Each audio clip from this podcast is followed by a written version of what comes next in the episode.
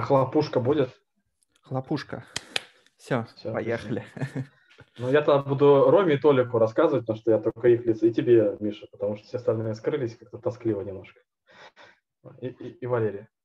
Значит, ну, смотрите, сначала пару слов немножко про меня, э, чтобы понять, как бы там зону экспертизы и так далее. Э, в космосе я, можно так сказать, в третьем поколении, э, но это весьма условно. Значит, дед мой служил на Байконуре военнослужащим, и ложной памяти здесь уже гораздо больше, чем правды, но канон гласит о том, что именно 12 апреля он умудрился взять автограф у Юрия Гагарина. Мы в это сильно верим. Естественно, что э, она, эта история все обрастает новыми подробностями, но тем не менее, вот э, как факт, э, экспертизу делали, подпись настоящая. Это все, что можно сказать. Вот, значит, отец мой работал на НПО Лавочкина. Это одно из крупнейших предприятий России, которое занимается космической техникой, и единственное, которое занимается космическими аппаратами, которые исследуют дальний космос. Вот. А, я начал работать на этом предприятии с 14 лет. Ну, понятное дело, что там никаким космосом не пахло сначала. Я там работал линейщиком. Вот. Но, тем не менее, с космосом так или иначе практически всю жизнь соприкасаюсь. Вот. Значит, э, за это время э, я поработал э, с такими аппаратами, вот я тут картинками накидал, но вот на НПО Лавочкинка работали, мы делали Фобус Грунт, загуглите, очень много интересного узнаете про него. Вот. Все, что я могу про него сказать, он утонул. Вот. Значит, работал над Луной, над Луной Глоб, это Луна-25, которая вот должна полететь в октябре этого года. Над ней я еще работал, это было ну, почти 15 лет назад. Вот она только полетит. Значит, потом из государственного этого предприятия вместе с э, многими моими коллегами, э, всем отделом мы перешли работать в первую частную компанию Давури Aerospace. Э, там я работал, значит, вот до этого момента я еще пока работал инженером. Вот, как ни странно, программистом в большей части. Вот, значит, там мы работали, там я работал над космическим аппаратом DX1, а, он должен был быть стать первым частным космическим аппаратом в России, но из-за графика пусков э, полетел вторым. Нас там опередила компания «Спутник», с которой я сейчас работаю, которая в конце этого графика сейчас. Значит, э, там же мы запустили э, космический аппарат «Персей».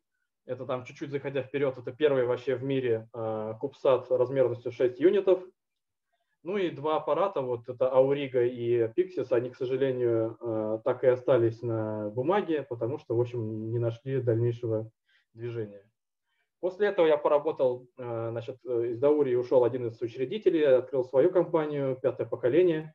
Ну, вот пятое поколение назвали, потому что посчитали, что вот, значит, раз у нас работают люди, у которых там отец, дед работали, значит, в космосе, то вот там а, Королев и Циолковский вот как раз где-то пятое поколение пятое поколение, значит, от э, э, отцов-основателей. Там мы делали уже, там опять я вернулся к истокам и работал с НПО Лавочкин, но уже как контрактор. Э, мы работали над космическим аппаратом Спектр УФ. Луна 27 она непонятно, когда полетит. В этой же компании мы работали для ИСС Решетнева, которая делает ГЛОНАСС. Это вот, я не знаю, а мышку видно? Может, вот, вот ГЛОНАСС-К, новое ну, поколение. Нормально. Я понял по обратной связи, спасибо. Вот, значит, э, новое поколение спутников э, ну, ГЛОНАСС, это навигации, вот. И, э, значит, вот это первое, значит, вот где-то вот в этом месте я из инженера перек... в общем, переметнулся в стан проект-менеджеров, и там, в общем-то, вся моя жизнь пошла под откос, потому что уже вот в этом месте я стал э, соучредителем э, там на небольшую долю. Но вот аппарат, который вы видите, это Norbi 1, э, про него я написал в клубе, это вот от и до, от э, задумки, от того, как э, найти финансирование на него, составить как бы управление. Ну, в общем, короче, это вот плоть от плоти аппарат, над которым я работал. До сих пор функционирует. В ноябре полетит Norbi 2, Э, к нему я уже, к сожалению, никакого отношения не имею, ну, кроме того, что задел хороший э, создал. Вот. И сейчас э, работаю в компании «Спутник», с которой, в общем-то, на начале э, частной космонавтики в России была главным конкурентом Даурии. Э, ну, там пока еще ничего не запустил, но в работе там порядка 10 аппаратов этих же кубсатов. Они одинаковые, но, в общем, про них чуть-чуть, может, расскажу. Вот, значит, э, э, соответственно, как бы это к тому, чтобы обозначить, что мы можем говорить там про космонавтику и про пилотируемые полеты, и про, основание, про освоение дальних планет, но это как бы не мой путь соли, я вот про, больше про малые аппараты. Э, значит, а тоже два слова, что такое малые аппараты.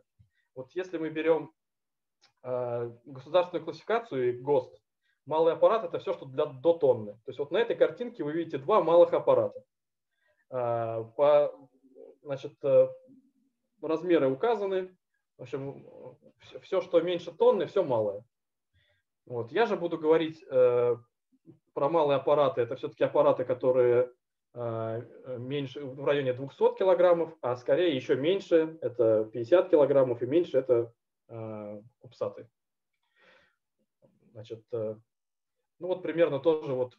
И э, как бы и говорить э, малые аппараты не в ГОСТовской терминологии, а просто как отделение, что это небольшие аппараты. Ну, самая как бы простая вот для большинства здесь присутствующих айтишников аналогия, это что вот, значит, там в 70-е у нас были целые этажи, которые считали, значит, э, там, не знаю, там, что они там считали, интегралы и, и таблички поправочные, чтобы артиллерии целиться.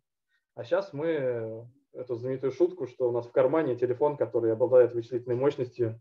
Э, что в общем, люди запускали э, на Луну людей, да, а сейчас птиц в свиней. Ну вот, в общем, примерно история похожая. При этом э, в современном мире все еще сохранились, конечно, большие аппараты. Они, конечно, уже обладают не теми самыми возможностями, что старые. Но вот, например, здесь довольно современные все аппараты показаны. Это аппараты для съемки Земли. Digital Globe World View 4 – это пока самый лучший э, как бы, на настоящее время, можно сказать, state of the art аппарат. 30 сантиметров а, пиксель у него. Э, ну, и эти, его снимки вы видели все. Это Google карты, Яндекс карты. В общем, вот э, вы их там видите. Ну и дальше, соответственно, вот аппараты меньше-меньше, и все они выполняют ту же функцию. То есть они как бы вполне себе, вот даже самый маленький Planet Labs, Э, снимает вполне себе в приемлемом для коммерческого применения разрешении землю. Чего как бы нельзя было там еще 10 лет назад представить. Ну вот на этом снимке, э, на этом слайде примерно показано, я его, в общем-то, тут не для денег показал, хотя как бы тоже там всем интересно, э, что с как, из чего состоит, скажем так, структура, кто запускает, это. Вот э, на 50%, если там в первый, вот в настоящий момент это только половина, каждый второй запускался коммерческим, а больше это академические, это государственные, то планируется в следующее десятилетие, во-первых, количество в год увеличится, вот сейчас, если в год там порядка 200 запускается, то будут до, до 1000 запускать. И, естественно, коммерция. Ну, сюда же, кстати говоря, и Starlink относится, потому что это малый аппарат, он, он немного весит. Сюда же OneWeb будет относиться, сюда же какие-то там перспективные наши группировки. Значит, вот 80% э, это, это будут группировки, собственно, и средний вес малого аппарата будет в районе 200 килограмм. Ну вот. Значит, чем они занимаются, эти малые аппараты в основном? Это вот э, э, главным образом э, э занимались они э, технологической демонстрацией Вообще они, в принципе, из академического мира пришли коммерческий.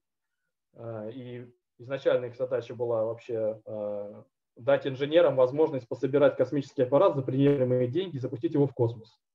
Потому что если э, как бы первое поколение инженеров училось 5 лет, э, значит, э, в лучшем случае проходила практику, делала какой-нибудь прибор или какой-нибудь расчет для прибора, и этот прибор только через 20 лет полетит, как мы на Луне видим, да, то есть как бы вот я еще работал там после института, и он только-только полетит в этом году, то малый аппарат – это возможность быстро в течение магистрской программы прикоснуться к этому, сделать это, собрать это и запустить в космос.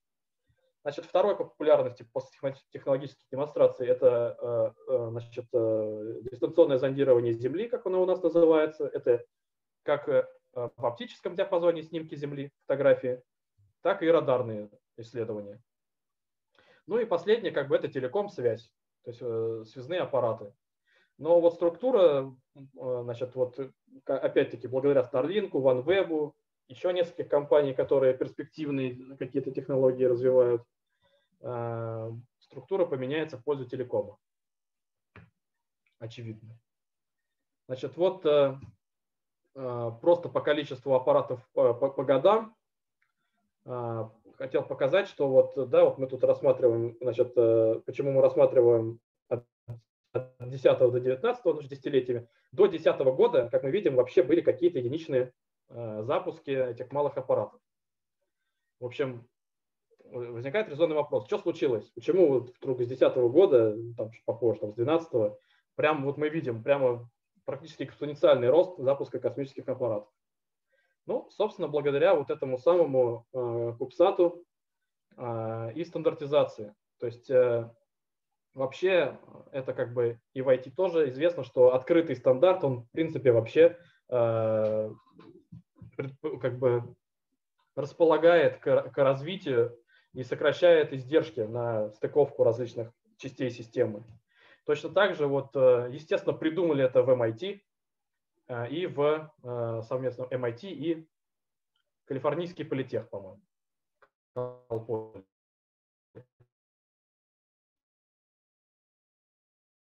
Да. Значит, статостроение сводился к тому, что стандартизировали вот эти вот вещи салазки и размер. Значит, космические аппараты кубсатов представляют собой вот, и вот, и вот это назвали одним юнитом. 1U. А, идея заключается в том, что ставя там 1, 2, 3 и более таких юнитов в одно, мы получаем стандартные аппараты. Ну вот самые крупные, которые я слышал, это 27 юнитов, то есть 3 на 3 на 3. Такое еще ни разу не летало, но, скорее всего, это граница, вот где, где эта стандартизация может иметь место. Там как бы другие сложности начинаются. А реально летал самый, самый большой это 16 юнитов. То есть когда вот к этому еще настраивается еще 4. Но как видите, а, у них есть что-то общее, а общее это вот эти салазки. И это размеры, что, что там за границы выходят. Чем это так, э, что, почему какая-то там механическая часть э, вот этих салазок так сильно вообще количество пусков увеличила? Ну, дело в том, что для того, чтобы их запустить, э, нужен транспортно-пусковой контейнер. Значит, как вообще, в принципе, выглядит пуск космического аппарата? То есть есть ракета, есть разгонный блок. К этому разгонному блоку адаптирует космический аппарат. То есть, какая, то есть есть еще какая-то механическая часть, которая к этому аппарату приделывается. Она каждый раз уникальная. Как бы нет, э, стандарты есть, но они в каких-то пределах. Поэтому это отдельная часть э, космического аппарата, которая отдельно разрабатывается, она стоит денег, она стоит времени на разработку. И для того, чтобы там какой-нибудь новый космический аппарат прикрутить сбоку, там попутно запустить, это опять время и деньги. В случае, когда у нас есть стандартизированный такой ящик, мы этот ящик однажды к разгонному блоку прикручиваем, и потом что угодно в него запихиваем с этими салазками. И все, бац, э, это, это многократно удешевило пуск в космос. Э, сначала, в общем-то, вот как я говорил, э, студенты прям ринулись заниматься разработкой космических аппаратов. Они, в общем-то, тоже там ничего из себя там народно-хозяйственного полезного не делали, просто как бы собирали, запускали. Ну, собственно, вот у такого кубсата есть вообще два как бы вот там две возможности в космос улететь. Ну, не только у Кубсат, вообще у малого аппарата. А с левой стороны появился совсем недавно, это вы видите ракету «Электрон» американско-новозеландской компании э, Rocket Labs. В общем-то, тоже инноватор, state of the art, но такая возможность, такие легкие ракеты появились вот э, только-только, только вот они вот, можно сказать, электрон пока единственная, но и Индия, и а, Китай, и в США есть несколько стартапов, которые догоняют. А, Вов, причем а это... сразу тебя немножко перебью. Давай. Раз уж упомянул, подробнее скажи про ракеты, допустим, Virgin и про Пегас, которые с самолета запускают. Они ну, же это... прямые конкуренты. Они прямые конкуренты. Э, ну, я про ракеты не очень сильно хотел рассказывать. Смысл какой? Значит, э, в общем, важно что сказать, что вот эти вот маленькие ракеты, они появились именно как ответ на растущие запросы появления этих малых аппаратов и доставки их на орбиту. То есть вот до появления этих ракет, да, существовал Пегас. Пегас – это конверсионная ракета, фактически боевая ракета, переделанная на, на пуске в, в космос. Ну и Virgin, да, вот, у них уже гражданская по технологии воздушного старта. Но до того, как появились легкие ракеты, и если не рассматривать конверсионные военные, была только один возможность, это вот попутный запуск. То есть вот здесь вот вы видите разгонный блок, на нем есть какой-то вот основной какой-то большой аппарат, который э, заказал этот пуск, он за него заплатил, он купил ракету, и, э, но хоть это аппарат и большой, но он не догружает максимальной грузоподъемности ракеты. Ну, скажем, конкретно здесь изображен разгонный блок фрегат, и он пускается на ракете «Союз», «Союз-2». Э, грузоподъемность ракеты «Союз-2» на низкую орбиту 6 тонн. Ну, вот этот аппарат, ну, хорошо, он полторы тонны весит остается 4,5. Соответственно, ну, как бы начали придумывать, а что можно сделать? Ну, взяли тогда, сделали ферму, подняли его повыше, а к этой ферме, значит, приделали какой-то маленький аппарат поменьше, какой-то поменьше, поставили опять-таки вот эти вот ящики, и, пожалуйста, как бы, я тут, так, это ладно. В общем, соответственно, э, появилась возможность попутно с большой ракетой запустить свой маленький аппарат. Но э, понятно, что пуски таких, таких ракет, они зависят от того, сколько больших полетит.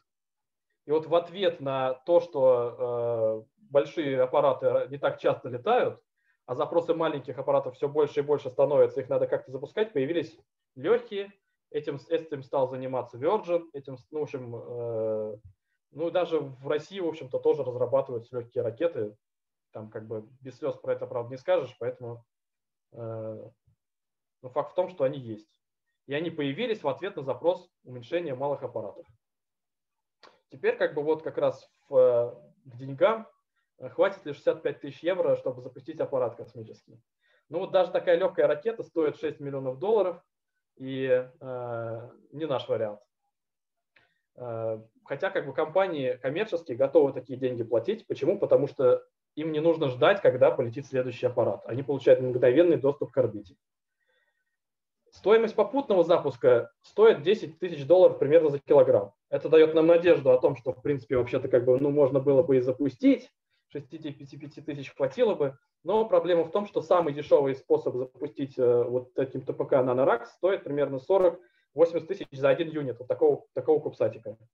Ну, цена тут складывается из, из килограммов, которые он весит, и из-за самого транспортно-пускового контейнера, и адаптации к этому транспортно-пусковому контейнеру. Это все еще гораздо дешевле, чем 6 миллионов, но не наш вариант.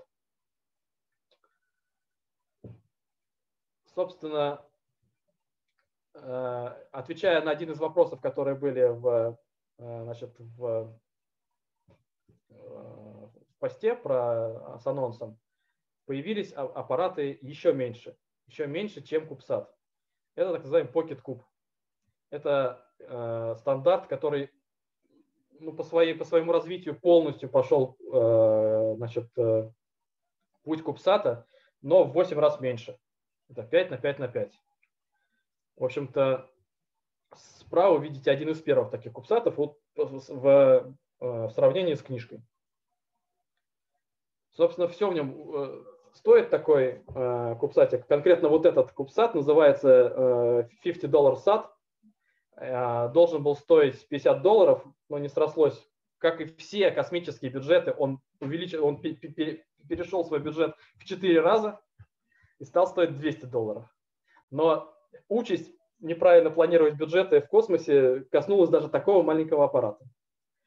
А, значит, стоимость доставки такого аппарата на орбиту вот за один кубик 25 тысяч евро.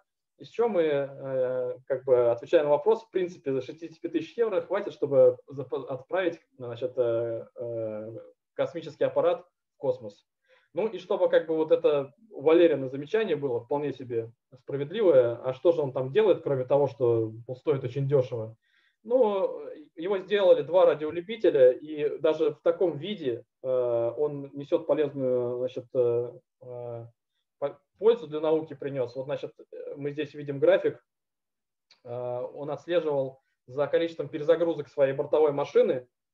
Ну, и есть еще второй график, когда он единичные события, это к вопросу защиты от радиации, значит, словил единичные события, и лавинообразно пошла, значит, перезагрузка его, значит, бортовой машины. Вот. Потом, кстати, вот стабилизировалась. Сложно сказать, с чем это связано, но тем не менее, вот даже такой дешевый аппарат э, пользу нес. Но с такими малышами, в принципе, проблема осталась, что стоят они не очень дорого, но что полезного из них выжать, это прям, ну как бы, это вопрос. То есть есть проекты, значит, с небольшой камерой, э, ну фактически мы получаем э, скорее даже летающую фотокамеру, чем космический аппарат, но как бы это интересный проект. Здесь вот мы видим космический аппарат а, в нем стоит чип LoRa, это интернет вещей. Точно такой же чип стоял на нашем Норбе. То есть идея там, в общем-то, а, с помощью спутника интернет вещей опрашивать. С помощью такого маленького. Вот. Значит, э, на настоящее время в проектах вот 62 таких аппарата, то есть все-таки кто-то что-то придумывает, что на них можно запустить. А, Зелененьким отмечено, сколько, сколько реально было запущено, синим, соответственно, сколько планируется. И мы видим точно такой же маршрут, как был с кубсатами. То есть кубсаты тоже начинались с единичных, которые делают в институтах э, энтузиасты, э, э, делают ради того, чтобы их сделать. Но, возможно, как бы вот, если у вас есть идеи, что можно сделать с такими малыми аппаратами, то, пожалуйста, 60 тысяч евро хватит Э, можно запустить клубный космический аппарат и всем говорить, что мы первый клуб в интернете первое сообщество э, со своим значит, с присутствием в космосе. Можно записать какой-нибудь... Э, а, он может транслировать какие-нибудь твиттер-сообщения, например. Вполне себе. Значит, ну и тут, в общем-то, я хотел, чтобы это больше был диалог, чем монолог, поэтому я тут заранее приготовил вот те вопросы, которые были на момент подготовки презентации, я на них как бы отвечу, а потом перейдем уже, в принципе, можем к вопросам-ответам. Значит, э, первый же, естественно, по классической букве М мы понимаем, от кого этот вопрос пришел.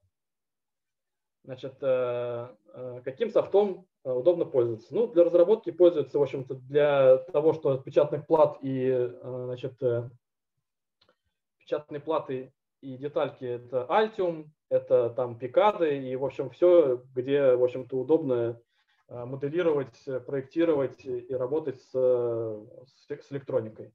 Как вы видели, там размер аппарата, он, в общем-то, кубсат больше похож там, на, на стек, э, что-то не похож, а это и есть стек плат PC104, и фактически это набор плат, а не приборов.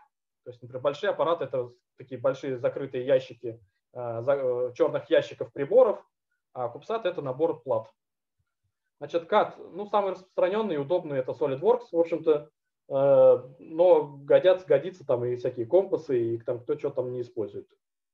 Вот. Модельки моделируются в ANSYS, э, самым главным образом тепловые потоки, прочность, э, потому что там конечные узловые модели можно строить. В общем-то, они самые такие в ходу. Но есть и на MATLAB, и на LabVIEW, и, в общем-то, Э, пишут на питоне какие-нибудь особ... какие особенные там вещи. А, ну, каким финансово недорого пользоваться, понятно, там это, там это в виде шутки, я вслух не буду, на записи все равно останется.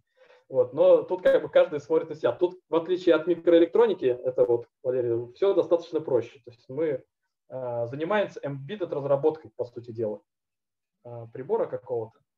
Соответственно, весь стек э, технологий годится даже мы даже не столько вот э, касательно SolidWorks, э, значит, есть проекты, которые вообще с механикой не связаны, они закупают вот этот конструктив и только платами занимаются. Поэтому как бы это там ничем не отличается от разработки какого-то, не знаю, там, одноплатного компьютера, Raspberry Pi и так далее. Куча проектов есть с Raspberry Pi космосе летающих. Так, значит, э, э, поставить двигатель. Ну, тут как бы вот первое, что хочу показать, это вот э, табличка с количеством аппаратов. И зелененьким внизу 74 в настоящее время это набегающий итог, сколько кубсатов, ну, точнее, small сатов было запущено с двигательной установкой. Их пока очень мало, но это тренд, потому что мы говорим о группировках, мы говорим о том, что будет нарастать количество мусора в космосе, и надо ответственно к этому подходить и иметь какое-то там тормозное устройство, которое позволит аппарат опустить низко в э, атмосферу и там его сжечь.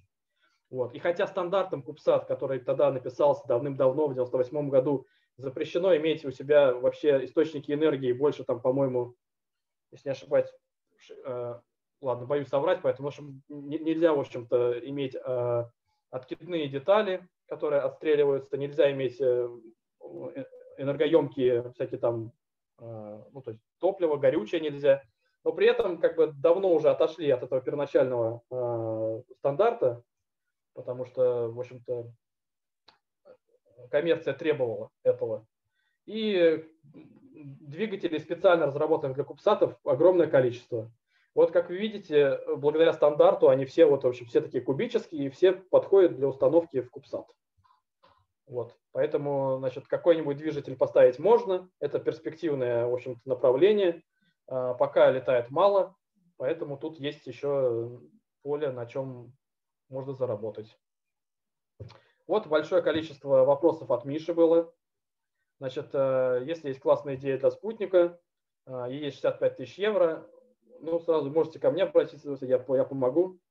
Я работаю в компаниях, которые занимаются интеграцией, поэтому, в общем, ну и кроме нашей компании на рынке достаточно много. Вот можно зайти на сайт satsearch.com э, и посмотреть, там есть компании как интеграторы, где ты, если у тебя есть полезная нагрузка в виде платки какой-то или там даже приборчика, можно прям спутник под ключ сделать.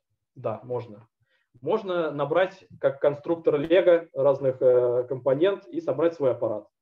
Тут как бы есть, э, как бы стандарт еще не настолько дошел, что это прям plug-and-play, как компьютер собрать, но все равно это не то же самое, что с нуля э, лопатить космический аппарат. Значит, э, купить один слот на Кубсате, если я правильно понял, э, речь идет не о том, чтобы запустить один юнит, а если у кого-то есть значит, там свободное место, можно ли ему туда подпихнуть свою. Ну, в принципе, да, вот есть немецкий стартап HostMe Space, он, в общем-то, на том и значит, строится, что какая-нибудь команда, там, разрабатывая свой аппарат, понимает, что у нее есть свободное место, она его как бы выставляет на торги, и там вот энтузиасты и ученые, которым надо какой-нибудь свой аппарат, ой, свой прибор запустить, могут воспользоваться. Хотя перед, э, перед сессией я туда зашел посмотреть, там ребята уже занимаются каким-то софтом, и тоже в веру айтишников обернулись. Грустно, потому что что-то как-то вот их первоначальная идея как-то, видимо, не пошла. Э, вот. Но в принципе вообще э, вот это вот э, подсунуть кому-нибудь прибор, она вообще живая. Для этого надо как бы там вот с космическими командами сотрудничать, сказать, что есть прибор, вы готовы там за свои деньги его сделать. С удовольствием кто-нибудь куда-нибудь пихнет. Потому что обычно под это еще какие-нибудь гранты можно найти, какие-нибудь там совместные с институтом программы и так далее. Так, значит, по поводу разрешений. Значит, э, э, никаких специальных проверок, там, если э, нету никакого шифрования, там, то есть там со связью есть, да, свои, то есть у нас там это будет лицензия ФСБ, ну, в общем, как, точно так же, как, как и на Земле, как бы, то есть тут как бы никаких специальных нет, никаких специальных проверок тоже не делается. И второе, там, ответственность, что если взорвется при старте, да, то есть тут это полная ответственность. И единственное, в принципе, что коммерческого оператора пусковых услуг беспокоит, что э, у тебя есть, э, что ты прошел весь цикл наземных испытаний и сказать, что он не развалится в момент пуска и не сломает основную полезную нагрузку. То есть, скажем, надежность аппарата, то есть заработает ли он там на орбите, вообще никого, кроме тебя и заказчика, не волнует. А всех волнует, чтобы он, в общем-то, безопасно тут добрался. Поэтому это единственное, на что просят проверять.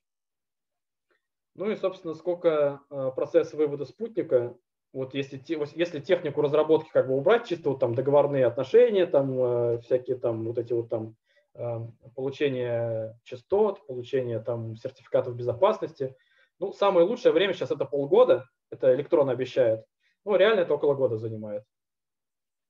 В общем-то, вот с легкими орбитами, с легкими ракетами будет попроще. Ну и наш стартап тоже там, это, в принципе, это, это, эту проблему пытается решить э, буксиром. Это к следующему вопросу. Так, как будут развиваться, э, какие разработки, совсем миниатюрные. Ну, я как бы вот тут, наверное, постарался ответить, что э, мы, в принципе, уже там дошли до того, что космический аппарат помещается в банку от Coca-Cola.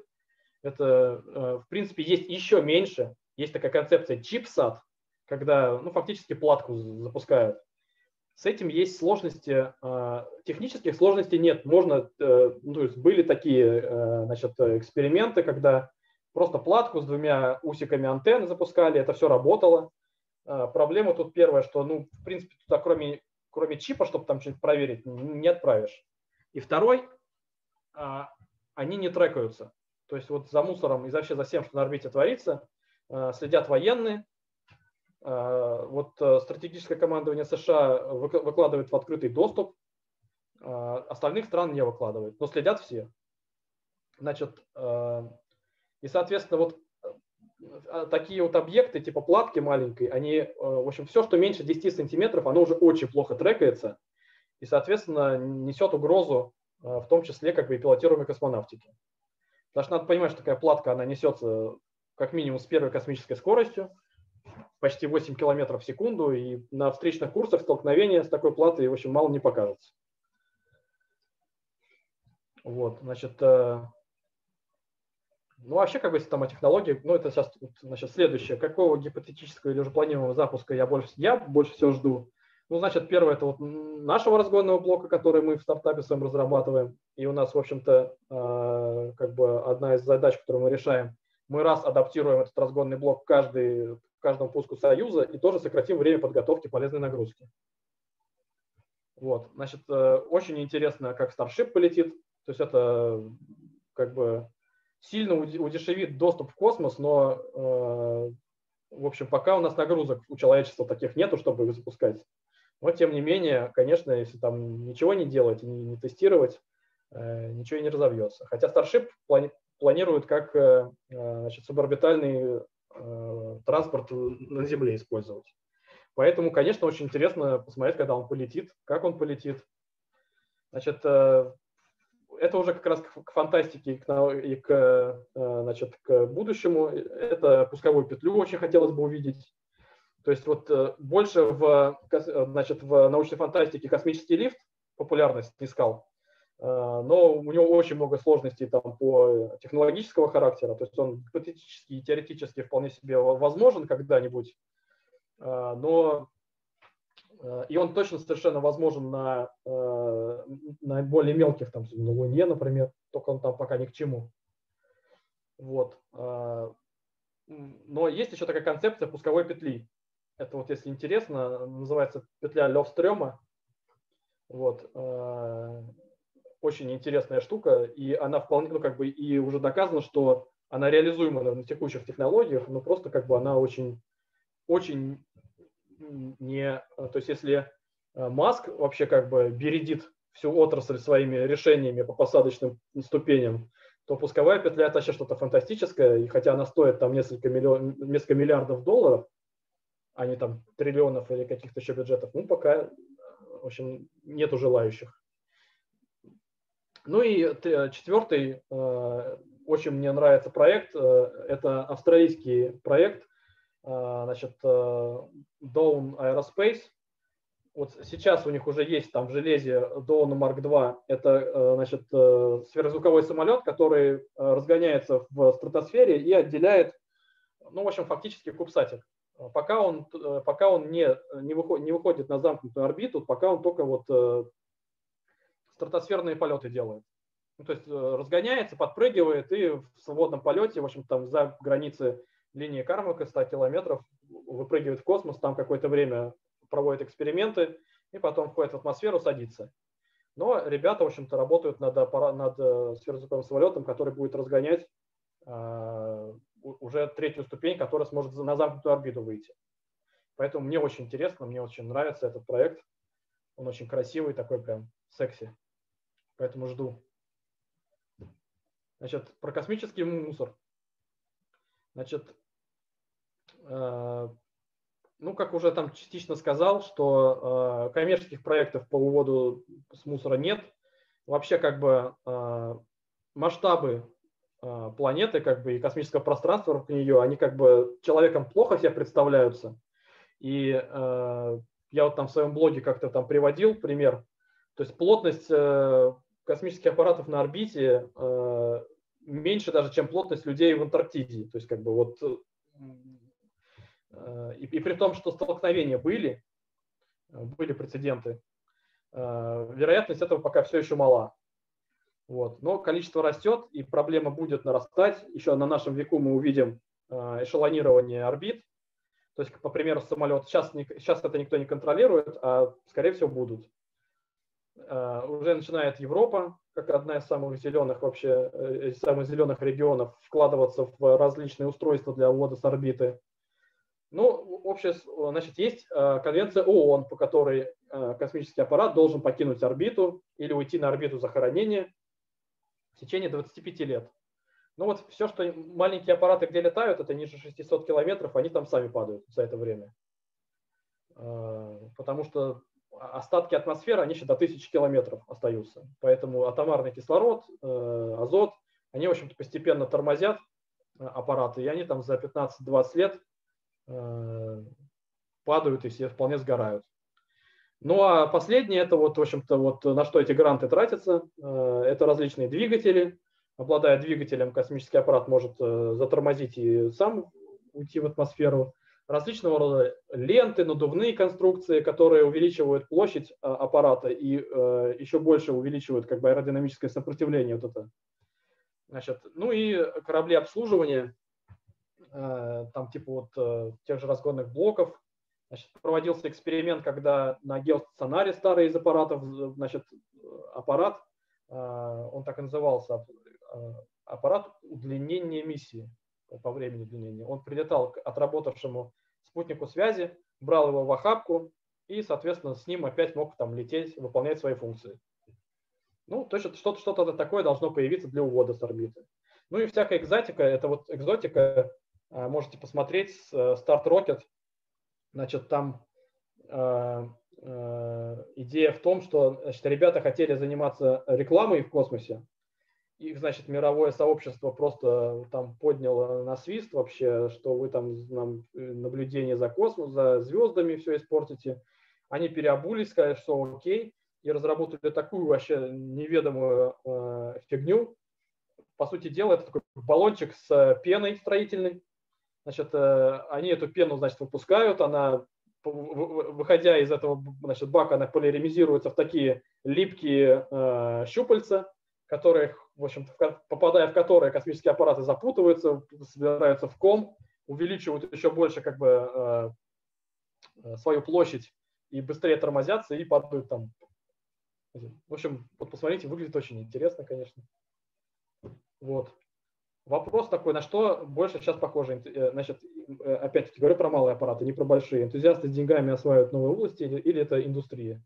Ну, в общем, вот я тут похохмил, что это энтузиасты без денег, которые освоят область, но в ней сформировалось э, в общем-то, понятие, как автоматизировать и инвесторы. В общем-то, э, как такового рынка прям большого э, особо нет. Из всего объемка, весь объем космического рынка, включая услуги, то есть, то есть спутниковое телевидение, радио, значит, вот если даже эти эти, эти части доходов отнести на космос, значит, объем рынка 395 э, миллиардов долларов. И вот из-за всего этого объема э, без участия государственных денег есть всего одна компания, всего одна в мире. Вот поэтому как бы э, рыночные отношения в космосе пока, ну, в общем-то, имеют место, но далеки от, от того, что у нас здесь на Земле творится. Вот, поэтому во многом отрасль на государственную поддержку опирается. А, по поводу унификации спутника, ну вот это, в общем-то, большая часть моего доклада про малые аппараты, про унификацию. Соответственно, как бы а, она есть в каком-то виде, а, очень далеко до, до plug-and-play наземного. В этом смысле как бы такие компании, как OneWeb и, и Starlink этому способствуют, потому что они создают стандарт де-факто. То То есть не де юра, а де факто. Когда у тебя 20 тысяч одинаковых аппаратов, понятно, что тебе будет очень дешево купить какую-то составную часть этого аппарата. Вот, значит, по поводу, open, значит, по поводу того, значит, как раз софта, а, тут, значит, зоопарк, никаких там, стандарт, никаких там прям декларирующих стандартов нет, и он начинается от обычных прошивок там на, а, там, на сях, на ассемблере для микроконтроллеров и заканчивается там достаточно мощными а, вычислительными мощностями и жесткими ОСРВ, и мягкими ОСРВ, ну, операционными системами реального времени. Поэтому как бы фреймворки библиотеки есть, а, но как э, очень часто команда, которая занимается разработкой, предпочитает а, целиком и полностью владеть тем софтом, который пишет, потому что ну, очень жесткие накладываются требования на испытания. И поэтому брать как бы библиотеку, за которую ты не отвечаешь, ну, очень опасно. То есть, то есть э, какие-то определенно берут на некритические вещи, но, в общем, в основном это вот э, э что-то свое. По поводу передачи данных есть такой стандарт CCSDS, он тоже рекомендательный, но он есть, да. Значит, по поводу частоты и мощности радиосигнала, это контролируется международным, Международный союз электросвязи, ИТУ. И, в принципе, частоты для управления спутником – это ценный ресурс, на него получаются разрешения, описывается и мощность сигнала, и куда, значит, он направлен, на какие регионы, когда, как будет использоваться, это все, это, это, это жестко зарегламентировано. Вот. А, ну и, собственно, это, это последний да, слайд. Про пилотируемую космонавтику меня спросили. Я вот как бы вот тут не, не силен, поэтому, в общем, можем приступать к диалогу. Я видел, что очень много в чате сообщений, я их не смотрел, извините. Но сейчас готов, в принципе. Сейчас а, давайте Давайте я начну тогда просуммирую немножко из чата и задам сам первый вопрос. Вов, точнее даже не вопрос, небольшой комментарий. Отлистай назад на 200-долларовый спутник про картинку. Пока ты рассказывал, немножко погуглил, и вот это вот огромный пик перезагрузок совпадает с временем солнечной бури, как большущий, который был в 2015 году. Ну, очень прикольно. Вот, то есть аппарат, э, было все хорошо, потом случилась солнечная буря, и даже на таком маленьком спутнике нашлось чему ломаться, и, в общем-то, на больших аппаратах это тоже важная проблема. Фотонные торпеды. Да, так, дальше для всех сообщаю, что поднимайте, пожалуйста, руки, я вас увижу и попрошу анмьютиться. А первый вопрос, вот процитирую из чата Мишу. А, можно ли как-то засунуть тайно бомбу на спутник э, и запустить ее? А, слушайте, это буквально, как ни странно, на прошлой неделе у нас такой был э, диалог с нашим менеджером Сколково. Он как раз юрист, Иван Косенков. Вот, значит, в общем, наше мнение, что когда-нибудь до этого дойдет, то есть когда-нибудь специально кто-нибудь допронесет бомбу, чтобы, ну, это, ну, прям террористический акт будет. Вот, то есть наверное, как-нибудь это сделать можно. Но, э, э, значит, э, количество проверок, которые проходит аппарат, количество юридических документов, которые определяют ответственность, значит, сторон по, выводу в космос, она как бы ну, делает это мало возможным. Хотя, как бы, кто знает. Опять-таки, что значит бомба? Ракета это тоже, по сути дела, здоровенная бомба. Вот, поэтому можно установить аппарат с двигательной установкой, э, соответственно, э, он не вызовет никаких подозрений, но э, его там алгоритм управления заставит его там включить эту двигательную установку или там очень быстро ее пожечь топливо, чтобы быть приравнено к взрыву. Такое, наверное, возможно. Вот. Но практически как бы вот у этого аппарата будет владелец, Э, все подписывают, значит, соглашение о том, что они, значит, понимают, насколько опасно и страшно заниматься космосом. Но это, наверное, все-таки не к форс-мажору будет относиться.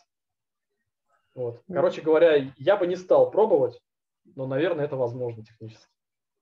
Окей. Okay. Еще один вопрос из чата. Пожалуйста, э, немножко повтори и расскажи а, про э, то, насколько просто или сложно организовать канал связи на Земле на таком маленьком аппарате, и могут ли они общаться между собой, то есть что-то вроде mesh-сети, насколько реально организовать?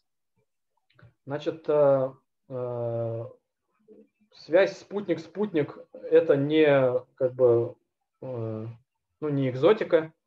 Есть уже достаточно успешно функционирующие ретрансляторы на геостационаре, которые вот аппараты значит, передают на геостационар, геостационар дальше уже передает в какой-то значит, какую-то станцию связи на Земле. Значит, частично сказал значит, про, про разрешение, что на любую систему космической связи нужно получать разрешение. Соответственно, э, многое будет зависеть от того, насколько мощный передатчик разрешат использовать. Значит, вот почти все кубсаты, они э, действуют в рамках решения о радиолюбительской связи. То есть они ставят себе радиопередатчики, которые работают в диапазоне 435-438 МГц, это, э, эти частоты выделены на первичной основе для радиолюбителей и, соответственно, э, управляются в качестве радиолюбителей. Ну, как бы там тоже ограничения по мощности, не помню сколько точно, но они есть. Э, в общем-то, как не знаю, как ответить на сложность. В моем посте про Норби 1 мы показывали, в общем-то, сигнал со спутника принимается в поле на гвоздь. Вот. Э, поэтому а там телевизионный сигнал принимается на тарелке. То есть он как бы, ну, то есть каждый раз линк считается под конкретный, под конкретный э, случай, но технические сложности, ну, как бы, все скорее в организационные сложности упираются. В то, что частот мало, они, в общем-то, заняты, и поэтому э, все скорее в это упирается. Сейчас очень много проектов есть межспутниковой э, связи на лазерах.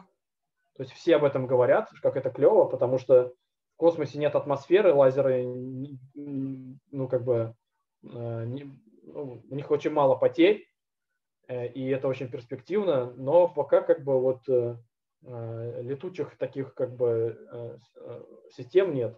На, на Starlink должна быть такая связь межспутниковая, насколько я знаю, пока не тестировалась, но э, в общем, все, все возможно вполне себе. Уточни, пожалуйста, вопрос, если, может быть, я как бы это я ответил или не ответил. Ответил все, что нужно. Уточняющий вопрос в чатике. А, есть ли рынок для какой-то инфраструктуры типа Amazon Web Services для спутников, чтобы ставить какой-то типовой модуль, общую частоту, какие-то общие э, расшаренные наземные станции? Я помню, что мы обсуждали с тобой, когда вместе работали, вот некий такой пул общих э, станций связи для всех кубсатов. Потому что, кстати, расскажи, насколько удобно принимать сигнал с одной конкретной станции. А, Толик, я вижу поднятую руку. Следующий вопрос тебе. Значит, э, Э, пока, как бы, значит, во-первых, у АВС есть инфраструктура по управлению аппаратами. То есть, как бы, это э, один, как бы, есть компания Satnox, но это не компания, это организация. Есть АВС, у них есть сеть станций, где, где можно заказать время сеанса. Но пока как бы вот они начали появляться, у этого большое будущее, у этого рынка. А, просто потому, что это подписная модель, а вот разработчикам космических систем им очень не хватает подписной модели, потому что можно получить финансирование на какой-нибудь аппарат или, или, не дай бог, за свои делать, и делать его много лет, запустить, ничего не заработать и все. А тут как бы управление, оно, в общем, каждый месяц там сколько-то там капает. Значит, э, соответственно, как бы я сейчас есть несколько конкурирующих таких компаний. Ну вот в России, да, вот, вот компания пятое поколение этим пыталась заниматься, сейчас Спутник тоже занимается. Вот. Значит, э, как вообще организовано управление? Ну, обычно у команды, которая разрабатывает спутник, она параллельно себе и разрабатывает какую-то станцию управления. Ну, обычно так, так как бы классический такой путь. Соответственно, а, время как, э, связи со спутником с одной станции, а, ну, в зависимости от того, на какой орбите он функционирует, но самая популярная орбита солнечно-синхронная, ну, это порядка 40-час э, времени эфирного. То есть это там по, по, по 6 витков. Иначе говоря, Пообщавшись 10 минут с аппаратом, ты получаешь значит, дальше э, от него никаких вестей. Следующий, на, там, ну, точнее, три витка подряд, потом ты пол, полдня ничего не слышишь от него, потом еще три витка. Вот, собственно, такие сервисы, ну и станция, естественно, когда она не слушает твой аппарат, она простаивает. В общем-то, все сервисы крутятся вокруг идеи того, что э, пока она простаивает, давайте мы эту станцию будем арендовать какому-нибудь другому космическому аппарату. То есть поставим там какой-нибудь там софт, какой-нибудь там, какое-нибудь там аппаратное, аппаратное программное средство, которое бы могло управлять для другого аппарата. И вот, в общем-то, вот такая вот такая уберизация космических станций. Ну вот э, проекты АВС, там, э, Satnox, они вот к этому пути идут. Пока какого-то прям большого рынка и какого-то прям там бума и расцвета нет, но к этому идут. Потому что, ну, как бы по тысяче аппаратов в год, когда будут запускать, как-то надо будет ими управляться, конечно.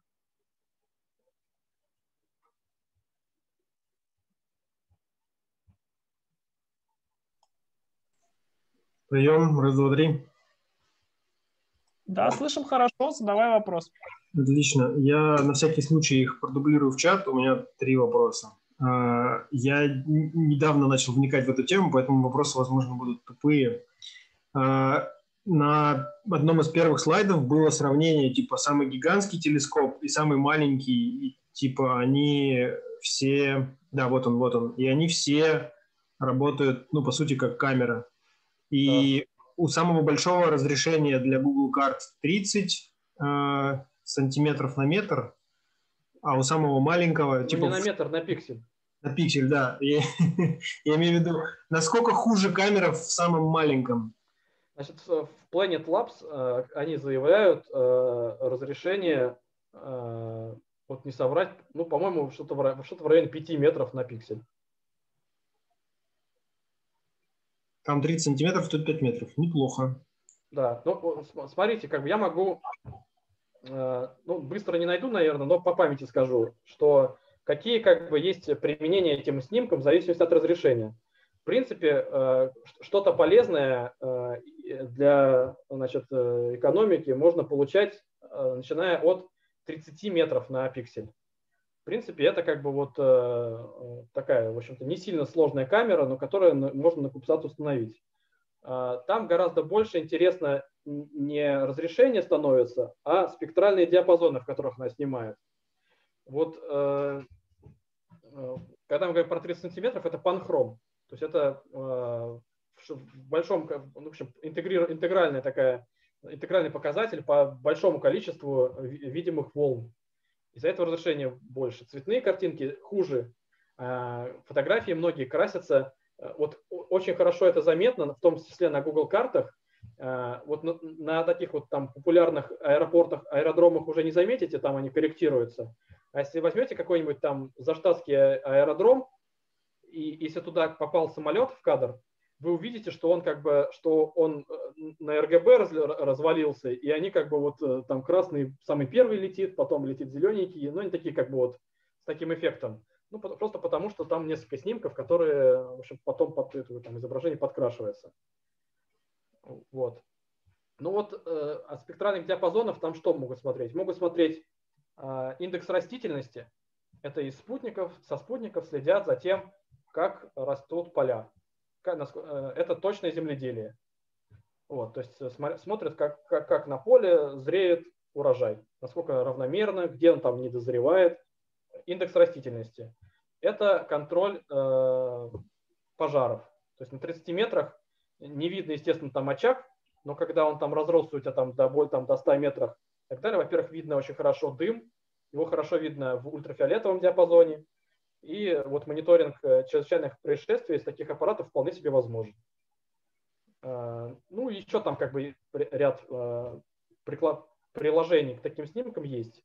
То есть поэтому нельзя говорить, что как бы камеры там плохие, они вполне себе нормальные для каких-то вот отдельных для каких-то отдельных применений. Вот. Окей, спасибо. Второй вопрос. Насколько я понял из доклада, запустить что-то на орбиту не так уж и сложно и не так уж и дорого. А насколько сложно и дорого запустить что-то на Луну или еще хуже на Марс? Ну, э, надо сказать, что э, вот это хуже вот, э, от Луны, от Марса, это мы с тобой на Рэндом кофе, когда встречались, я тебе сказал, там разница всего там несколько там метров в секунду. То есть, э, долетев до Луны, чуть-чуть разогнаться до Марса, как бы небольшая проблема. Большая проблема там на Марсе затормозить потом. Вот. Э, значит, э, коммерческих, э, коммерческих предложений сейчас не так много, но если мы возьмем, кого мы возьмем, электрон, ракету, то есть вот она стоит 6 миллионов, в принципе, там 10 килограммов на Луну она вполне себе довезет. То есть, вот, собственно, Питер Бек планирует в качестве рекламы запустить на Венеру аппарат. Ну, как Маск запустил какая-то машину в космос, а Бек хочет э, запустить э, на Венеру. Кстати, вот похвастаюсь, э, Питер Бек мой, мой профиль на LinkedIn просмотрел.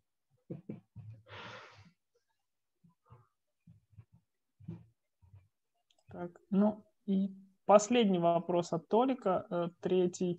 А есть ли страхование купсатов? Значит, э, да, про, страховку. Страховка есть. Значит, страхуется, во-первых, сам пуск. Э, ну, это, страх, это страхует обычно основной, основной оператор. То, значит, точно так же у, у всех, кто там на этой вот там пригнездился, они все страхуют свой пуск. И страхуется техника, что, что там на этапе выведения разгонный блок не поломает. Э, естественно, там ставки страховые э, практически как ОСАГО э, зависят от того, билась ли ракета, пока летала. Ну, то есть у ракет, которые меньше взрываются, ставка меньше. У компаний, которые больше аппаратов запускают, ставка меньше. Но, в принципе, это все страхуется,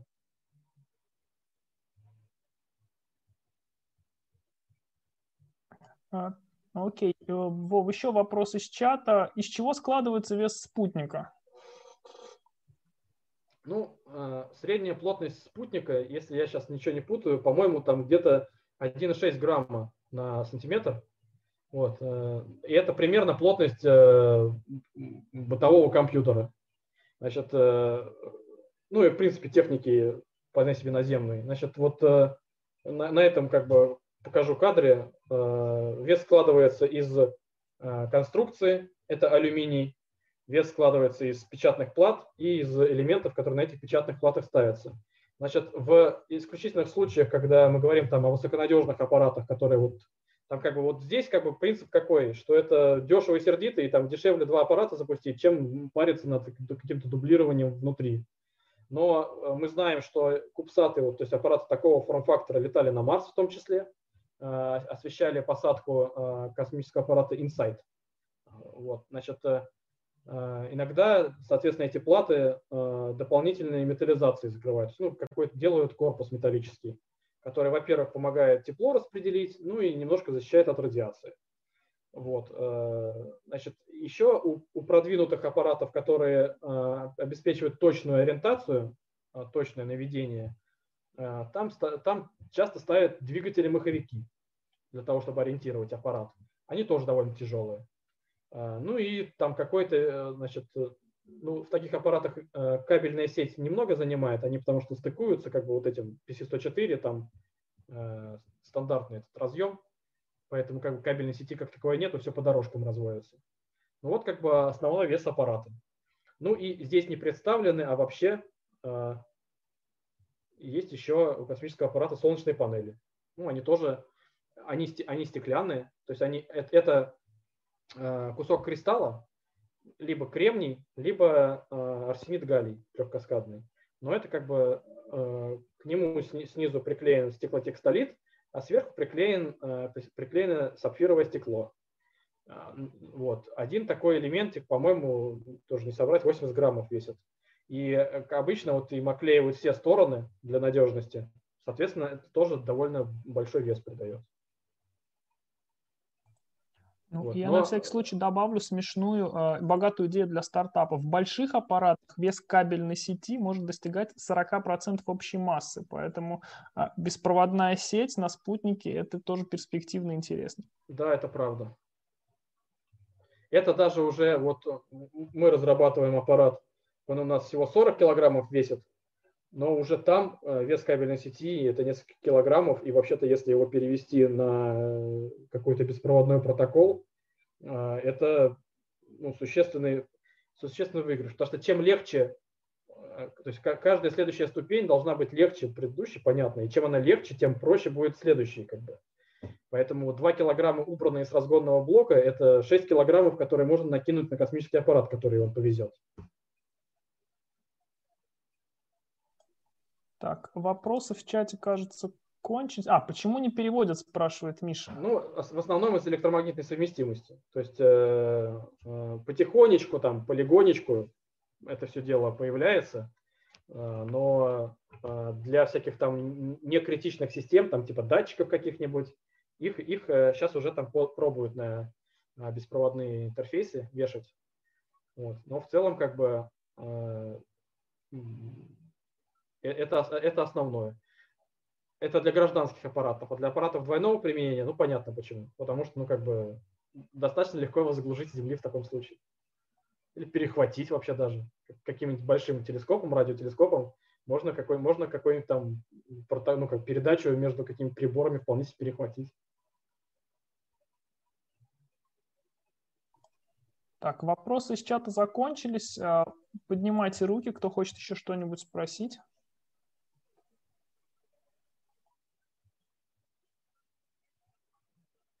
Миша, ты же организатор, можешь без очереди. Хорошо, без очереди спрошу. Я на самом деле в качестве фоллоуапа к своему вопросу про э, ближайшее будущее спутников, да, ты какие-то вещи упомянул уже. Мне интересно, то есть те вещи, которые ты упомянул, в основном э, это как бы то, что уже практически летает, да, и оно более-менее в, в том же самом форм-факторе, что ли, как, э, как э, ну, может быть, чуть меньше, да, может быть, чуть э, там, эффективнее или еще что-то.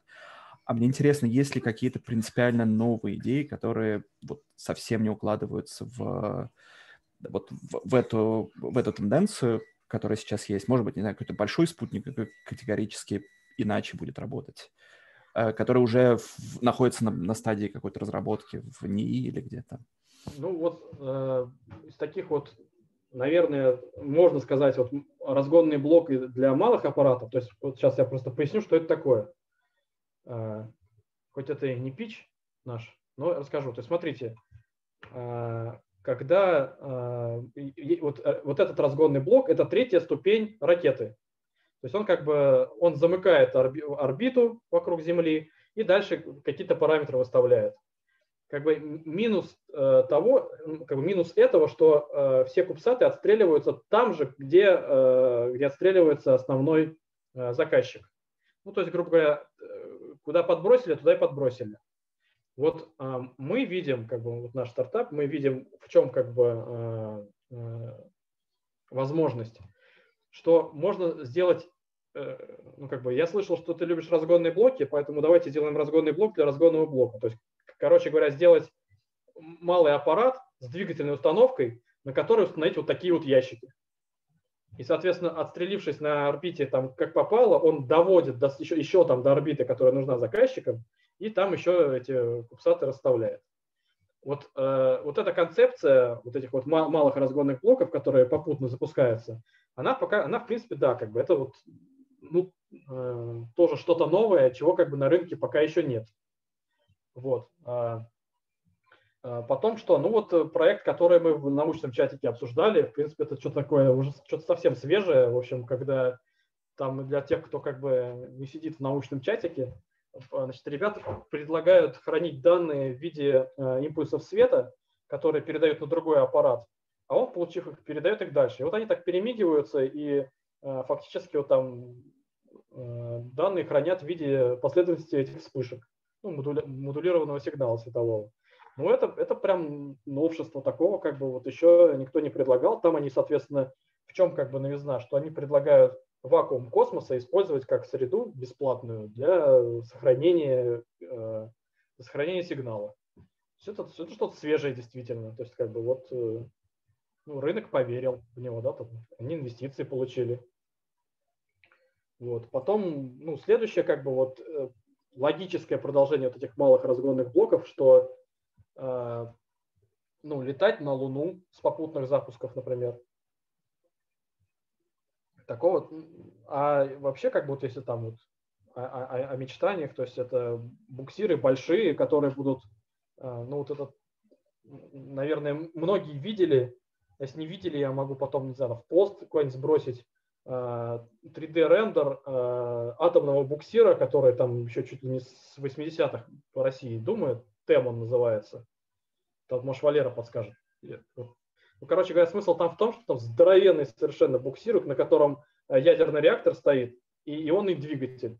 Вот. У ионного двигателя просто сумасшедший удельный импульс, то есть как бы он может мало рабочего тела хранить, но очень долго летать. И он прям не сходит с орбиты, а как бы летает туда-сюда и всех там раздвигает или там...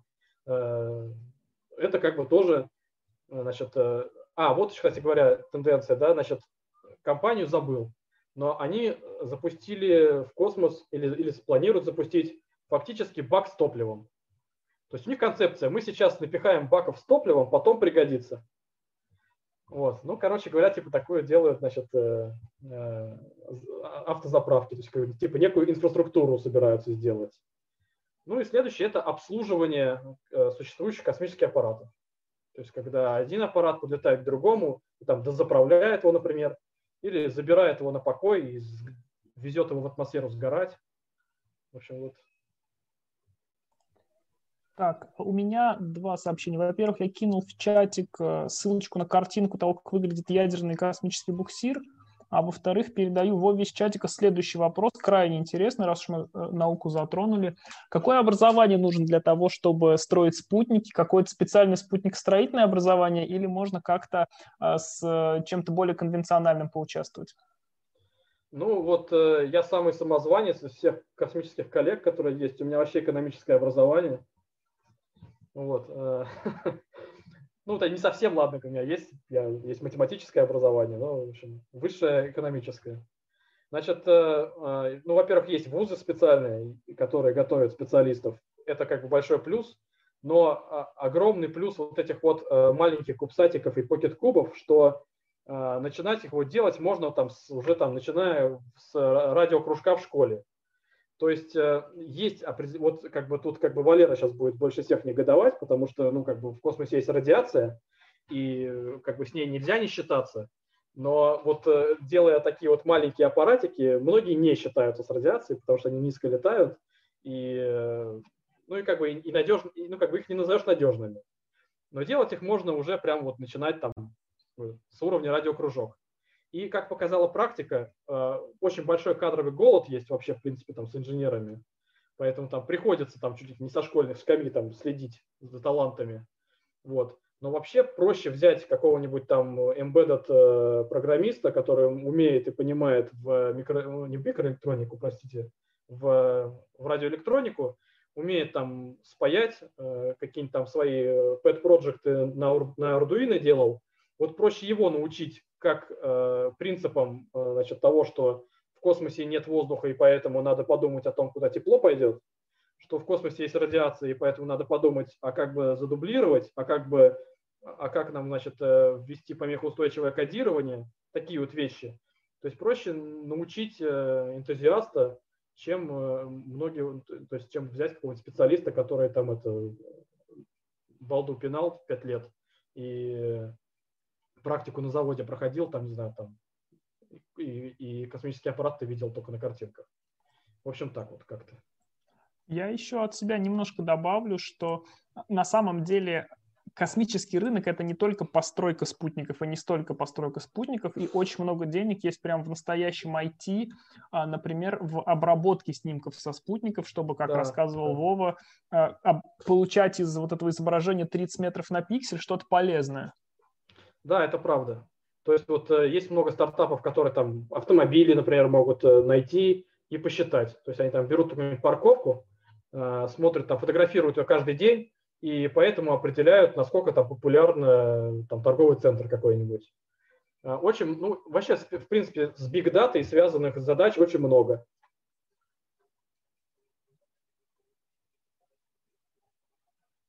Ну и как бы, в принципе, говорю, как бы вот есть еще и вполне себе такие задачи, как э, поискать возможность вообще, окупаемость проектов и так далее. Ну, в общем, тоже вполне себе экономисты хорошо себя чувствуют в этой отрасли. Еще какие-то вопросы, не стесняйтесь, спрашивать, а то чатик себя немножко исчерпал, поэтому давайте поднимайте руки. Давай. Ты, я... потом, ты потом посмотри еще, если, может быть, в посте чуть написал. Я схожу в пост пока, хорошо. У меня есть маленький вопрос, э, как follow-up к предыдущему. Когда мы можем ожидать э, пришествия спутников для обычных юзеров? Когда вот я смогу, условно говоря, залогиниться в какой-нибудь, э, на каком-нибудь сайте и в, реальном, в режиме реальном времени там поуправлять, не знаю, камерой, которая покажет мне куда-нибудь направит, направит куда-нибудь. Ну или что-нибудь, в общем, в, в таком ключе, потому что, смотря на количество, количество запусков, э, кажется, что когда-то скоро должно что-нибудь такое похожее появиться. Или нет, или вообще нету такого? Ну, во-первых, первый резонный вопрос, как бы, а зачем? То есть, как бы, если бы там у тебя какие-то, э, значит, э, для чего-то это нужно сделать, тогда, как бы, ну, в общем, мы уже приближаемся, то есть, вот, когда Starship полетит, да, вот смотри, он же э, цену за килограмм снизит вообще там до, там, до тысячи, до двух долларов, там, тысяча две там, в совокупности с тем, что космический аппарат, там такой простенький, Pocket Кубик, можно будет собрать э, там, за бюджет тоже там, в, там, до 5000 долларов, то мы получаем космический аппарат там, за десятку тысяч долларов на орбите. Вот. Вопрос, как бы вот готов кто-нибудь стоимость автомобиля потратить на то, что, что ему один аппарат даст. Один аппарат ничего не дает, как бы всегда надо группировку смотреть. Не, я имею, я имею в виду, сейчас, извини, я просто уточню, что я имею в виду, что какая-нибудь фирма запустит, а ты будешь э, и будет тебе продавать, не знаю, время доступа к камере, например. А, есть такой стартап, который, в общем-то, они, э, ведь камеру, ее можно направить не на Землю, ее можно направить в космос, и это будет телескоп. И вот они, значит, запускали серию телескопов и, и мониторили э, кометы. И там идея была в том, что да, что можно, можно было бы забукать время. Э, то есть есть, есть на Земле обсерватории, которые по этой модели работают. Ну вот как бы могут появиться такие э, стартапы. Значит, э, причем я думаю, что когда мы начнем более-менее регулярно летать на Луну, вот, вот лунные телескопы такой популярностью будут обладать, когда вот он за Луну уйдет, он засветку от, от Земли уберет, и там много чего интересного можно насмотреть. Вов, да, я тоже кратко добавлю, Миша. Собственно, сейчас по такой модели уже фотокамеры продают, то есть ты покупаешь, говоришь э, компании точку, и она тебе дает снимки этой точки, там, допустим, каждые сутки. Это первое, что хотел добавить. Второе, это уже к Вове вопрос из чата, есть ли открытые источники, в котором аккумулируются вот данные с множества кубсатов, которые летает, где-то там в реальном времени, что можно, есть ли какой-то брокеринг этих данных или что-то в этом духе? Э, я знаю, что есть снимки прям совсем плохого разрешения 500 метров Модис.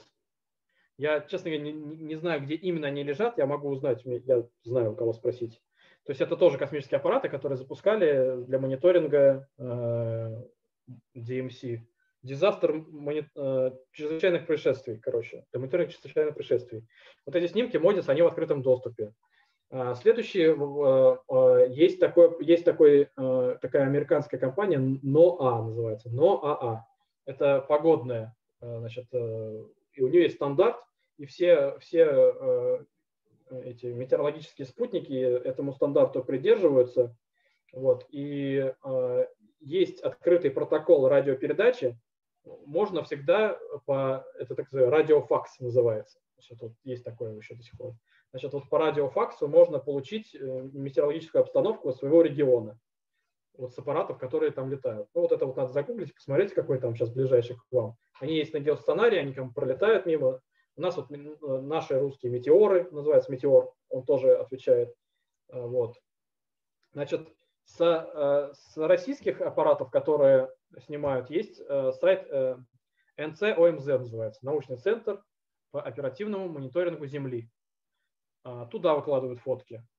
Ну и у нас, у нас, по-моему, дофига таких репозиториев. Я, к сожалению, как бы вот так из головы не скажу, но как бы э, можно, это можно поискать. Вот, то есть те данные, которые некоммерческие, их выкладывают. Там старые снимки, которые не продались, э, большого разрешения тоже там могут, можно найти. Ну, в общем, какого-то прям одного большого центра нет. Но какие-то такие локальные точечки, да, есть. Я бы хотел еще вот в поддержку значит, вот, вопроса Миши по поводу того, что там залогинится в свой аппарат. Вот с этими кубсатами у армии США есть очень интересная концепция, когда они, ну вообще в принципе там вот небольшой, небольшой экскурс сделаю, то есть после испытаний противоспутниковой ракеты в Китае, то есть китайцы сбили свой телекоммуникационный спутник. Очень насорили, очень плохо сделали, там подвергли опасности в том числе и МКС, потому что на пересекающихся траекториях.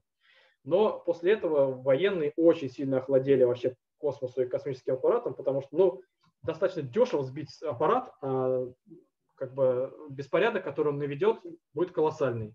То есть э, уж не говоря о том, что какую-нибудь, если ядерную бомбу на орбите взорвать, она просто посечет там всех этих все спутники э, электромагнитным излучением, и как бы все потеряется.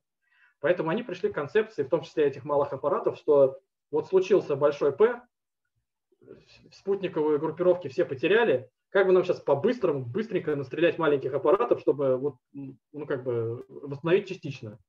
И у них есть концепция, э, когда э, наземная компания поддерживается таким специальным пуском нескольких малых аппаратов, каждый малый аппарат фактически, вот если кто играл в Battlefield, когда как бы там э, можно в любой момент как бы включить э, тактический вид э, э, карты. Вот э, каждому бойцу, грубо говоря, свой маленький аппаратик назначается, он с этого аппарата может всегда посмотреть там картинку, выйти на связь и так далее. У них такая концепция есть.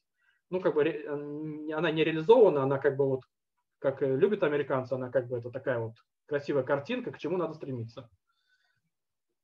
Ну, вот она близка к тому, чтобы там залогиниться к своему собственному аппарату и там получить космические услуги какие-то.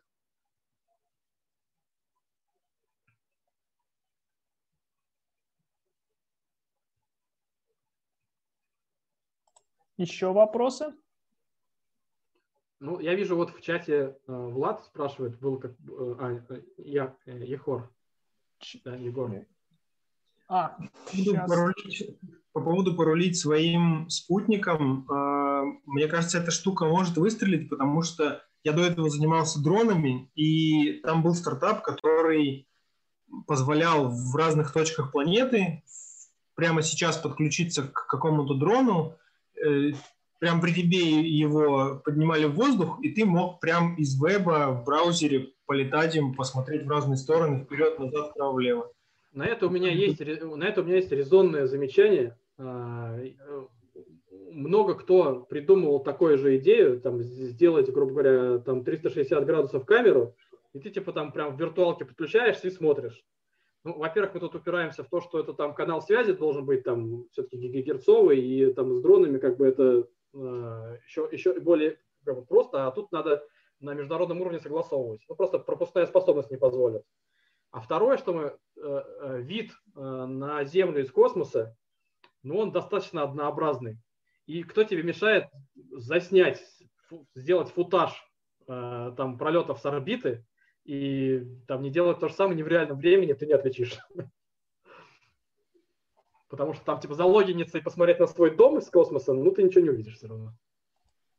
Так, а, Вов, тогда я с вопрос из чата Егора. А, я слышал, что владельцы Кубсатов достаточно успешно сотрудничают с радиолюбителями, чтобы получать данные вне зоны видимости. Да. Насколько это правда, и э, расскажи чуть подробнее. Значит, э, э, как я сказал, большинство малых аппаратов управляются в радиолюбительском диапазоне.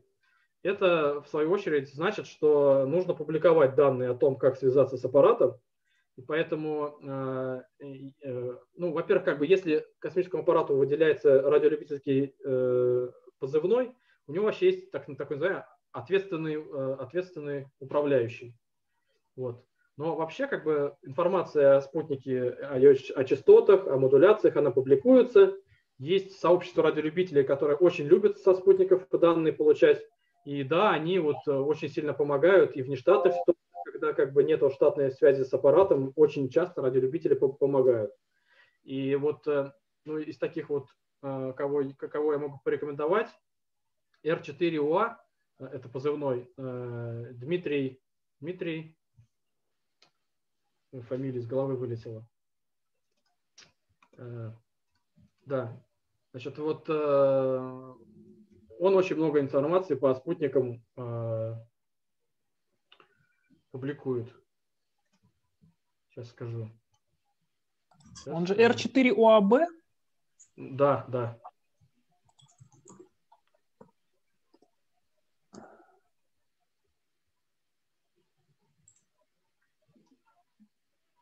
Ну, в общем, э, ну и, к слову сказать, даже, и даже не радиолюбительские аппараты, а радиолюбители очень любят помониторить, какой-нибудь сигнал с них принять, а еще и порасшифровать, и в этом, с этим очень много смешных историй связано. Вов, еще один вопрос из чата. А, расскажи, пожалуйста, про космическое право и про то, как вообще мировое сообщество договаривается о том, что на орбите может делать, что нельзя. И какие есть регулирующие органы в международном масштабе. А, это очень сложно, я не юрист. Вот. А, есть как бы люди, которые специализируются на этих вопросах. Поэтому тут ну, главным образом есть резолюции ООН. Есть э, закон, как он там, об освоении космоса, по-моему, как там в 60-е его подписывали. Но, э, во-первых, его не все ратифицировали, а во-вторых, не было ни одного прецедента, когда по описанным в нем процедурам какие-то какие э, разногласия решались. То есть всегда решаются э, значит, э, какими-то юрисдикциями более значит, более приземленными, что не знаю, там, конкретными, конкретной земли, конкретного, конкретной страны. Вот. Значит, э, в принципе, действует, э, э, значит, как относиться к аппаратам в каждой стране свое законодательство. Там, что это там недвижимость это или движимость, как регистрируется, не регистрируется, у всех по-разному. В России полный с этим бардак. Вот там сейчас вот есть рабочая группа, которая пытается с этим разобраться. Мы туда входим, в эту рабочую группу. Значит, э, ну, в общем случае прецедентно разбираются э, с какими-то, то есть когда какое-то там э, событие, в принципе, значит, возникает, его разбирают прецедентно. Каждый аппарат на орбите, он как бы является юрисдикцией той страны, которая запустила. Ну, это вот, по-моему, с Мишей у нас там был, разговор там. В, то есть, скажем, если какой-то аппарат прилетит, захочет похитить другой аппарат, это прям, ну, примерно как ввести войска в другую страну. Это прям акт агрессии. Значит, как договариваются, когда пускают? Ну, во-первых, воздушное пространство закрывают, закрывают мореходство в зонах падения. Поэтому, к слову сказать, там э, любители космонавтики узнают о том, кто когда что пускает. Потому что даже когда опускают э, какой-нибудь военный аппарат, о котором не афишируют, э, морское пространство закрывают. Ну, чтобы это ступени не прибило.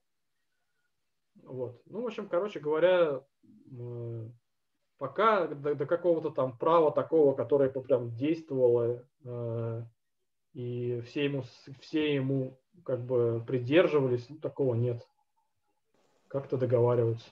Я погуглил немножко, существует пять э, международных договоров, самый ранний из которых подписан в 67-м, самый поздний в 79-м. Они, как правильно сказал Вова, не всеми ратифицированы. Вот. Но, тем не менее, то есть они являются базисом, а дальше это все действительно плохо исполняется, редко меняется и так далее и тому ну, подобное. Ну, сейчас, например, мы что видим? Что э, законодательство европейской страны Люксембург а, да и американская администрация нам о чем сейчас говорят, что мы эти законы, они как бы вот их сказали, что они это не прогрессивны, э, и что Люксембург, что американцы говорят, что вот кто первый долетел, того и тапки. Значит, можно разрабатывать э, значит, э, недра космические, можно, значит, там, ну вот у Люксембурга, Латвии и США, по-моему, сейчас самые прогрессивные космические законы. Ну, они как бы они декларируют новые ценности, что летите и добывайте там, что это там вызовет клондайк новый. Ну, ну, и, к слову сказать, это помогает. То есть, как бы э, в Европе Люксембург аккумулирует у себя почти все космические стартапы сейчас. Самое прогрессивное космическое законодательство. Там. Но опять-таки я не юрист, поэтому как бы тут сказать как какое-то правоприменение какое, как, как чего не могу. Ну, собственно, существуют специальные космические юристы. Вот упомянутый в самом начале Вовой э, Сколковский наш проект менеджер Ваня Косенков, он сейчас пишет диссертацию какой-то из областей космического права. То есть это тоже богатый, но тема, если вдруг нас юристы сейчас слушают, можете поинтересоваться.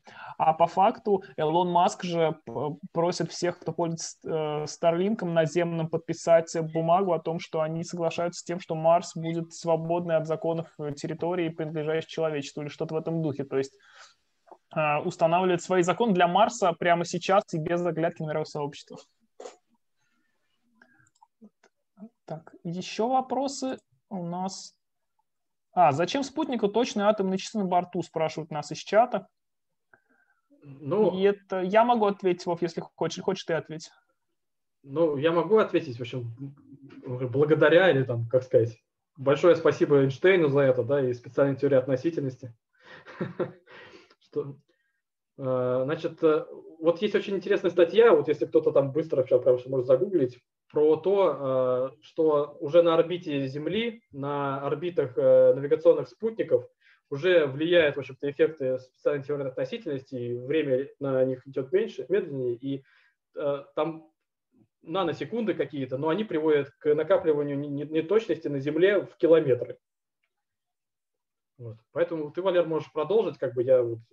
Да, ну, собственно, идея в том, что спутнику нужны атомные часы, потому что точность положения, которую может выдать нам э, спутник ГЛОНАСС или GPS, в, э, пропорционально тому, насколько точные часы на борту, плюс э, они вынуждены вносить э, с наземных станций постоянно поправки в расчеты, связанные с релятивистскими эффектами. То есть это прям большая проблема, большая научная задача. И то же самое касается, в общем-то, любых аппаратов, которые летают далеко, потому что релятивистские поправки требуются для того, чтобы мы могли точно понимать, в какой момент времени, где он находится, а без этого нельзя точно задать траекторию. Опять же, вот если мы говорим про посадку аппарата на Марс, его положение должно быть понятно а, с Земли в том числе достаточно детально. То есть саму финальную стадию посадки он делает полностью автономно, потому что там такие задержки, что управлять этим нельзя. Но под, все подлетные стадии контролируются, чтобы их можно было нормально контролировать, там нужны атомные часы. Ну и еще одна, одно из приложений, значит, э, это радиотелескопы. И когда мы говорим про большой радиотелескоп, э, вот э, тут как бы вот физики меня поправят, то есть когда у нас есть радиотелескоп на Земле и радиотелескоп в космосе, мы получаем фактически решетку с базой между ними. То есть это вот знаменитый спектр R, эксперимент радиоастрон, который, значит, там вообще стоят часы водородного стандарта точности, по-моему, там 10 в 9, что ли, 10 в 10. В общем, очень точные потому что они вместе с наземными радио радиотелескопами составляли фактически телескоп с апертурой, равный расстоянию от одной до другой, то есть там почти 300 тысяч километров. Ну и вот там столько наколбасили всего, и для того, чтобы вот это в принципе работало, там должны быть синхронизированы там до наносекунд э, данные по измерениям.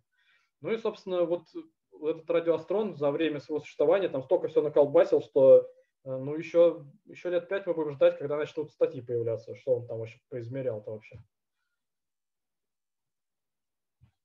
А, да, под постом появился новый довольно интересный вопрос. Вова, а, подумай, хочет на него отвечать под запись или нет. Спрашивают, как с коррупцией в Роскосмосе и в космической отрасли вообще? Да там, в общем, э, значит, э, есть там, если под коррупцией мы знаем, две проблемы. Там, первая, как воруют, а первая, когда тратят не на то, что заявили. Вот про то, что воруют, я не буду говорить, как бы тут, ну, это все грустно и печально. И, и, а второе, когда э, мы говорим про, про государственное бюджетирование, мы сразу забываем вообще про рыночные отношения. И вот прям самая свежая новость, прям вчера э, Байден подписал, значит, что все-таки возвращает финансирование программы полета на Луну человека. Э, э, э Трамп собирался в 2024 году посадить. Байден про 2024 год убрал, но вернул финансирование. А, в общем-то, э, государственные бюджеты, они имеют свойство только увеличиваться. Вот. Так, например, там мы, мы увидели вновь в три раза увеличивающееся финансирование на космический аппарат «Орион», который еще год назад вот уже был готов. А теперь, значит, ну, значит, он либо не готов, либо его там как-то будут переделывать. Поэтому, если мы говорим про такой вид коррупции, то любые государственные деньги, они тяготеют к тому, чтобы увеличить бюджеты бесконечно, э, увеличить количество работ – но получить минимум результата. Вот ну, как бы такое имеет место, ну, как и любой как бы, государственный проект. Поэтому только, только администрации это как бы это спасается, лечится, и такое есть везде. Это не, там, не, не российская проблема, это проблема, в принципе, э, общечеловеческая. Вот. А про первый, ну да, под запись не буду говорить.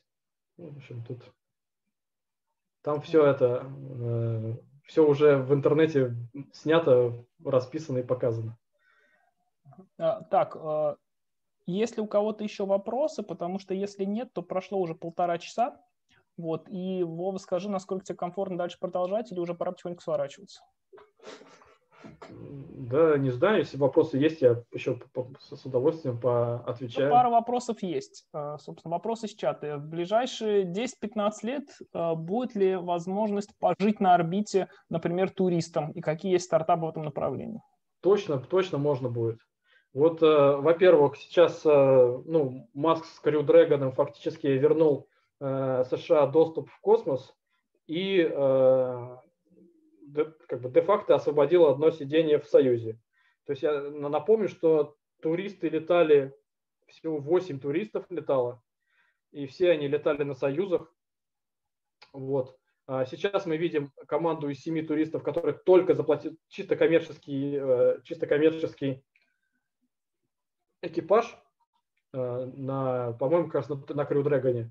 Поэтому вообще, в принципе, я считаю, что станции там, с научной точки зрения, та же МКС, она там себя очень сильно исчерпала, потому что ну, мы все чаще видим э, там всякие там, проекты, когда школьники что-нибудь запускают, что-нибудь там, ну, уже такие популистские такие, они, они научные. Самая большая как бы, научный вклад космических станций был именно в том, как организовать человеческий быт на, в, на орбите. И, и она как бы прекрасно с этим справилась. То есть сейчас мы будем видеть э, значит, э, больше туристов на МКС. Во-вторых, есть э, компания Bigelow Aerospace, которая занимается надувными конструкциями, которая на МКС в том числе свой, свой модуль пристыковала. У них есть перспектива, ну как бы они хотят вообще отель сделать на орбите. Вот тоже из таких вот надувных конструкций. Еще есть Э, боюсь ошибиться с названием, Axiom, по-моему, Space, тоже проект коммерческой космической станции. Ну и это такой э, как бы тренд. Я думаю, что, ну, во-первых, как бы ну, уже сейчас состоятельные люди могут себе позволить слетать на орбиту э, за деньги, а через 10-15 лет определенно, я думаю, что, во-первых, за 10-15 лет мы, наверное, и до Луны все-таки доберемся. И, а если Маск свой старшип запустит, ну так вообще я думаю, что да, появятся э, какие-то э, такие, такой вид туризма. Я думаю, да. Так, и от меня еще один вопрос, Вов. Я знаю, что ты занимался этим. Расскажи, пожалуйста, про консаты в частности и про то, как вообще какие существуют э, способы, если не самому э, заняться спутникостроением, то, допустим, привлечь к этому с раннего возраста детей? Ну, э, да, есть такая концепция, Кансат. Кан здесь в данном случае это банк, банк газировки. Концепция там заключается в том, что в банку газировки собирается, значит, такой же стек. Это, кстати, на Pocket Cube очень похоже. В этом смысле это такой транзит получается классный. Ну вот, в общем-то, э, э, прикол там в том, что эту банку, значит, вот, вот школьники собирают на базе этой банки фактически такой же там вот Pocket Cube или CubeSat, как хотите назовите, там такой же стек, какой-то эксперимент, и потом эту банку запускают на э, метеорологической ракете, ну, фактически в космос. Ну, только не на орбиту, а, значит, э, просто вверх запускают. Там он выполняет какую-нибудь миссию, которую там школьники сделали, и благополучно возвращается на Землю. То есть, соответственно, там вообще никаких требований там, к электронике не предъявляется, там действительно это школьники этим занимаются, э, движение достаточно такое как бы активное. Ну и как бы с появлением покет-кубов и вообще пусковых возможностей, я считаю, что это вот ты, ты как школьник поработал над консатом, запускал его в космос, в смысле там пофотографировал там горизонт Земли или там, не знаю, там померил что-нибудь, Э, у тебя уже есть опыт, значит, работы там с электроникой, там хоть каким-то космосом, потом ты идешь, делаешь Cube, тебе какой-нибудь там университет наверняка эти деньги предоставит там в команде, и ты так постепенно уже со школы начинаешь, в общем-то, приближать ситуацию, как э, в советском фильме э, Алисы Селезневой, когда пионеры запускали свой спутник вместо, вместо э, скворечника. Вот. Да, ну и, собственно, я еще хочу добавить к своему собственному вопросу то, что в Европе и в Америке, и сейчас уже потихонечку в России довольно много университетских групп, которые реально занимаются кубсатами, и выпуск из университета, имея за плечами уже запущенный или готовящийся к запуску аппарат, вполне реально. Да, в общем, многие прям концепция э, запустить э, за магистратуру космический аппарат. Вот э, это уникальное время, я считаю, что вот когда за время обучения можно и потрогать его руками, и спаять, и что-нибудь такую программу написать, еще и в космосе с ним поработать. Очень кайф.